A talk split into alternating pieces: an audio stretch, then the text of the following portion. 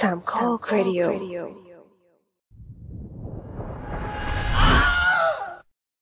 หนังซอมบี้เป็นหนังที่กำลังได้รับความนิยมตั้งแต่ยุค 2000 เป็นต้นมา เวลาเราดูหนังซอมบี้แล้วมีเพื่อนมาทักว่า เฮ้ย เวลามีซอมบี้ระบาดแกจะไม่เป็นไรแน่นอน เพราะซอมบี้มันกินสมอง แล้วเราควรจะต้องรู้สึกโกรธไหม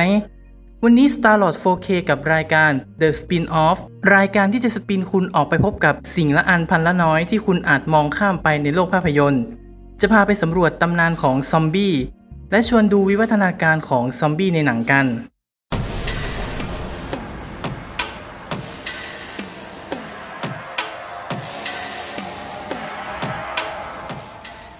ลองมานั่งนึกกันดูว่าหนังซอมบี้เรื่องแรกที่เราเคยดูเป็นเรื่องอะไรกัน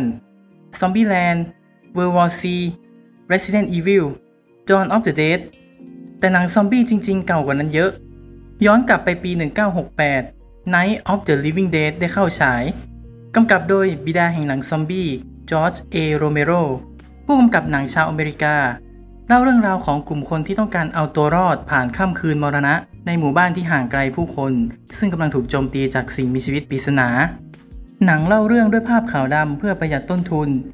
เนื่องจากเป็นหนังทุนต่ำจึงใช้ช็อกโกแลตเหลวแทนเลือด แต่ถึงกระนั้นเองหนังก็ประสบความสำเร็จเป็นอย่างมาก ทำให้โรเมโรได้สร้างภาคต่อออกมาอีก 5 ภาค จบจนถึงวาระสุดท้ายของเขา หนังได้เป็นแรงบันดาลใจของตัวละครซอมบี้ให้กับหนัง หนังสือ เกม อีกนับร้อยนับพันตามมาแต่ Night of the Living Dead ไม่ใช่หนังเรื่องแรกที่มีซอมบี้ ย้อนกลับไปปี 1932 ไวท์ซอมบี้ได้เข้าฉาย เล่าเรื่องราวของคู่มั่นชายหญิงที่เดินทางไปแต่งงานที่ประเทศเฮติ ก่อนที่จะมีชายคนหนึ่งที่แอบชอบผู้หญิงคนนั้น ได้ตัดสินใจใช้มนต์ดำเสกเธอให้กลายเป็นซอมบี้ เพื่อที่เธอจะได้เปลี่ยนใจมารักเขา แต่เหตุการณ์กลับไม่เป็นไปดังคาด มาถึงตรงนี้อาจสงสัยว่าทำไมต้องเลือกโลเคชันเป็นประเทศเฮติ เลือกประเทศอื่นก็ได้ไม่ใช่เหรอ นั่นแหละคือประเด็น ตำนานดั้งเดิมของซอมบี้มาจากประเทศเฮติ โดยหมายถึงซากศพที่ถูกทำให้มีชีวิตด้วยคุณไสหรือมนต์ดำโดยหมอผีของลัทธิวูดูที่เรียกว่าบอกอ เป็นผู้เสกซอมบี้ขึ้นมา เพื่อเป็นทาสรับใช้ให้แก่ตัวเอง ซอมบี้เหล่านี้จะไร้อิสรภาพปกยังเก็บรวบรวมวิญญาณของซอมบี้ไว้ เพื่อเพิ่มพลังเวทให้แก่ตัวเอง และยังผนึกลงขวดเพื่อจำหน่ายให้คนมาบูชา เพื่อเพิ่มโชคลาภให้แก่ตัวเองตำนานเชื่อว่าซอมบี้คือกายหยาบที่ห่อหุ้มวิญญาณของพระเจ้าที่รอวันกลับคืน โดยเชื่อกันว่า คนที่ศรัทธาต่อบารอนเซตเดย์ เทวดาของลัทธิวูดู ท่านจะมานำวิญญาณขึ้นสวรรค์ หลังจากตายแล้ว หากลบหลู่ท่านจะต้องกลายเป็นซอมบี้และท่าตลอดไป ซอมบี้สามารถรักษาให้หายได้ด้วยการกินเกลือ ความเชื่อเรื่องซอมบี้เดินทางเข้ามาในเฮติ ผ่านทาสเชื้อสายแอฟริกา ในช่วงค้าทาสด้วยความมุ่งหวังที่จะลดการฆ่าตัวตายของทาสคำว่าซอมบี้ถูกพบในบันทึกครั้งแรกราวปี 1819 กล่าวถึงผู้นำฝ่ายต่อต้านชาวบราซิลที่ชื่อซัมบี้ดัสพามาริส ต่อมาพระจานุกรมออกซฟอร์ดบัญญัติความหมายไว้ว่า เป็นคำที่มีต้นกำเนิดมาจากทวีปแอฟริกา โดยเทียบกับภาษาคองโก มีความหมายว่า พระเจ้าหรือเครื่องราง ซึ่งก็มีตำนานมาจากเทพเจ้าในศาสนาคองโก ซอมบี้ในตำนานคองโกเกิดจากคนตายที่ถูกอำนาจของเด็ก เสกให้กลายเป็นซอมบี้ ซึ่งสามารถรักษาให้หายด้วยพลังของหมอผีที่เรียกว่าซันโกมาบางประเทศมีเรื่องราวเล่าว่า ซอมบี้เกิดจากคนที่ถูกแม่มดฆ่าและสิงร่าง เพื่อนำมาใช้เป็นทาสให้แก่ตนเอง ภายหลังที่มีรถไฟเกิดขึ้น มีเรื่องเล่าว่า มีรถไฟแม่มดที่จะวิ่งปะปนไปกับรถไฟปกติ แต่จะขนซอมบี้ที่ถูกครอบงำโดยแม่มด ซึ่งจะลักพาตัวคนที่ขึ้นรถไฟในช่วงกลางคืน เพื่อนำไปใช้เป็นซอมบี้ หรือโดนทุบตีแล้วจับโยนลงรถไฟในพื้นที่ห่างไกลออกไป ต่อมาในปี 1982 เวดเดวิส นักพฤกษศาสตร์พื้นบ้านจากฮาวาดได้เดินทางไปที่เฮติเพื่อสำรวจความเชื่อเรื่องซอมบี้ จึงได้เสนอแนวคิดของการกำเนิดซอมบี้ว่า มาจากสารเคมีที่อันตรายกับมนุษย์2อย่าง 1. คือพิษของปลาปักกระเป้า 2. เป็นสารสกัดจากดอกลำโพง หรือไม้พันธุ์เดียวกัน โดยบอกอหรือหมอผีของเฮติ จะใช้สารเคมีทั้งสองในการกดหลอนประสาทเพื่อให้เหยื่อทำตามคำสั่งของตัวเองเหมือนเป็นซอมบี้แต่แนวคิดของเดวิสถูกวิจารณ์ว่าไม่ถูกต้อง เพราะจากการศึกษาในเวลาต่อมา สารพิษทั้งสองนี้ไม่ได้ก่อให้เกิดอาการเหมือนตายแบบซอมบี้ เพียงแต่ทำให้เกิดอาการชาและอัมพาตตามส่วนต่างๆ ของร่างกาย อาการรุนแรงคือหมดสติและเสียชีวิต แนวคิดนี้จึงถูกปัดตกไป แต่ก็มีเกมที่นำแนวคิดนี้ไปใช้คือ Resident Evil โดยการนำสารสกัดจากดอกไม้มาสร้างเป็นไวรัสแทน ตำนานซอมบี้ภายในเกม ขอยกไปพูดในรายการ ขึ้นขึ้นลงลงซ้ายขวาซ้ายขวา BA Start รายการแยกของ Star Lord ครับ กลับมาที่เรื่องหนัง จากการเปิดเผยของโรเมโรในเวลาต่อมา ในหนังเรื่อง Night of the Living Dead ไม่ได้มีการใช้คำว่าซอมบี้เลย สัตว์ประหลาดในเรื่องก็ไม่ใช่ซอมบี้ คำว่าซอมบี้ถูกใช้ในหนังภาคต่อเรื่อง Dawn of the Dead ในปี 1978 ถ้างั้นสัตว์ประหลาดจากภาคแรกเป็นตัวอะไร มันคือ ผีกูล มาจากภาษาอาหรับคำว่ากูล แปลว่า หยุด บางครั้งจะใช้หมายถึงคนตะกะด้วย ผีกูลมักอาศัยอยู่ในสุสานหรือบ้านร้าง ถ้าเป็นเพศชายเรียกกูล เพศหญิงเรียกกูลา ส่วนมากมักพบเป็นเพศหญิง จึงเรียกว่า อัมกูลา หรือมาเตอร์กูล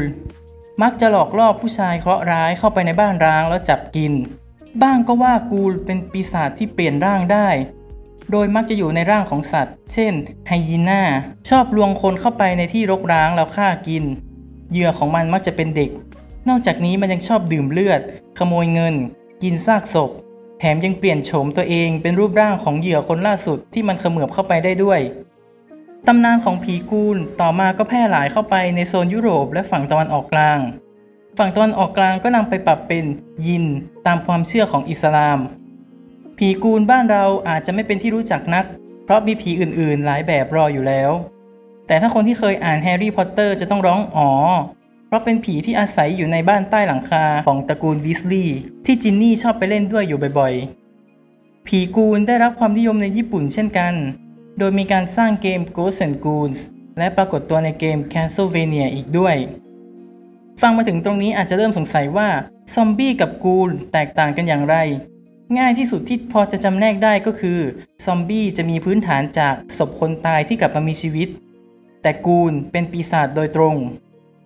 จะมีซีรีส์สั้นๆ ของอินเดียที่เอาตำนานของกูลมาใช้ ฉายใน Netflix ชื่อกูล ลองไปหาดูได้ สตาร์ลอดชอบเรื่องนี้มาก จะเห็นได้ว่าซอมบี้ตามตำนานดั้งเดิมกับซอมบี้ในหนังมีความแตกต่างกันอย่างมาก เราลองมาดูวิวัฒนาการของซอมบี้ในหนังกัน ว่าไปไกลกว่าตำนานเดิมขนาดไหน เริ่มจากในหนังยุคคลาสสิกอย่างไวท์ซอมบี้หรือ Dawn of the Dead ซอมบี้ในเรื่องจะแต่งกายเป็นแบบคนเป็น แต่มีหน้าสีซีดเผือก เผือกจริงๆ แบบม่วงเลย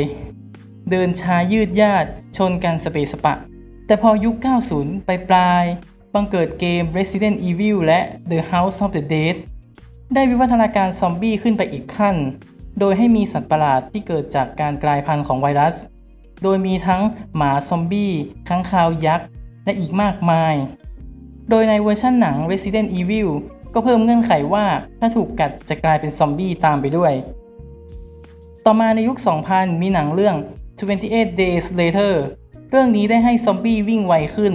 และจับกลุ่มกันเป็นก้อน เพื่อเพิ่มเงื่อนไขในการเอาตัวรอดของกลุ่มพระเอก ต่อมาซอมบี้เริ่มไวต่อเสียง ในหนังซอมบี้แลนด์เป็นคีย์สำคัญที่ทำให้ตัวละครตกที่นั่งลำบากในหลาย ๆ ฉาก ถึงแม้พระเอกจะขับรถกันครึ่งเรื่องก็ตาม อันนี้ถึงกับต้องอุทานว่าคิดได้ยังไงในทางเฮียซอมบี้ไม่กินคนป่วย จากเรื่อง World War Z ถือว่าเป็นจุดอ่อนของซอมบี้ที่จะอดครองโรค เพียงเพราะมนุษย์เป็นหวัดซะอย่างนั้น ซอมบี้ที่หายได้ด้วยความรัก ใน Warm Bodies เอาจริงๆ ซอมบี้ในเรื่องเป็นการเปรียบเปรยพวกฮิปสเตอร์แบบ loser ที่พอได้เอาชนะใจตัวเองก็กลับไปมองโลกแบบคนปกติได้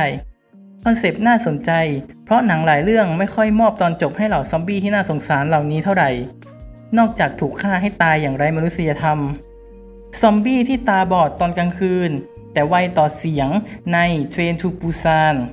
และหนังซอมบี้ยุคใหม่หลายเรื่อง ไม่เห็นเหตุผลอะไรจากการออกแบบซอมบี้แบบนี้เลย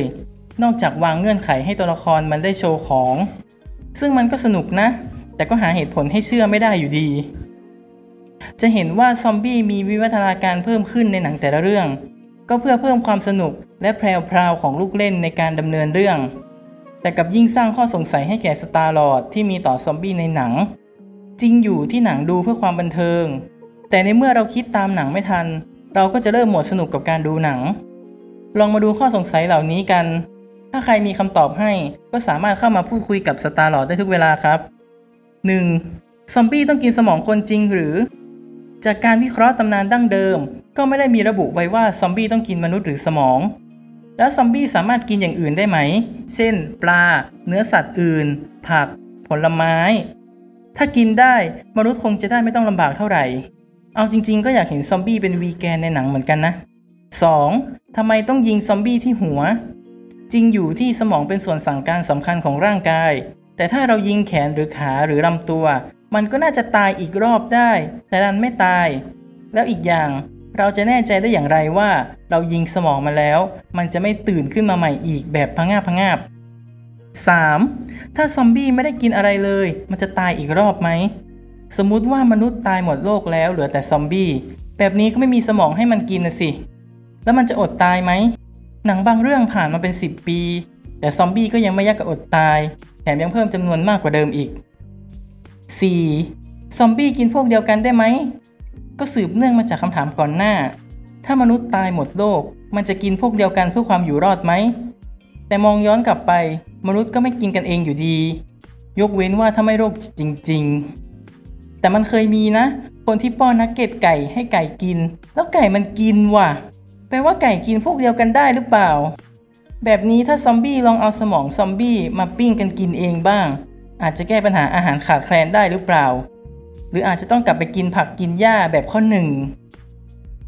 5. ทำไมมนุษย์บางคนโดนซอมบี้กินแล้วไม่กลับมาเกิดเป็นซอมบี้อีก ซอมบี้ก็คือมนุษย์ที่ตายแล้วกลับมามีชีวิตอีกครั้ง แต่มันมีหนังบางเรื่องที่มนุษย์โดนซอมบี้กินตาย แต่ไม่ยักจะกลับมามีชีวิตใหม่เป็นซอมบี้มาทักทายพระเอกบ้าง คือตายแล้วตายรับ แย่จัง 6. ทำไมซอมบี้ถึงต้องไวต่อเสียงได้อย่างเดียว ในเมื่อมันสามารถได้กลิ่นเลือดสดเนื้อสดได้ ทีมนุษย์ยังไวต่อกลิ่น ได้กลิ่นเนื้อสดเนื้อย่างแล้วหอมได้เลย แต่ทำไมซอมบี้ถึงไม่ได้กลิ่น ถ้าซอมบี้ไวต่อเสียงได้อย่างเดียว มันจะรู้ได้ยังไงว่าเป็นมนุษย์ ในเมื่อซอมบี้ตัวอื่นๆ ก็ส่งเสียงแห่ๆตลอด มันก็น่าจะวิ่งไปจ้าเอ๋ซอมบี้ตัวอื่นได้เหมือนกันนี่นา 7. คนพิการที่กลายเป็นซอมบี้จะหายพิการไหม อันนี้น่าสนใจนะ เช่น คนที่หูหนวก พอเป็นซอมบี้แล้วจะยังไวต่อเสียงเหมือนตัวอื่นไหม หรือพังงาพังงาไปตามหมู่ คนที่ตาบอดคงไม่สงสัย เพราะซอมบี้ไม่ต้องใช้ตามองอยู่แล้วเงะ 8. ทำไมพอเป็นซอมบี้แล้ววิ่งไวขึ้น เล่นยิมนาสติกต่อตัวได้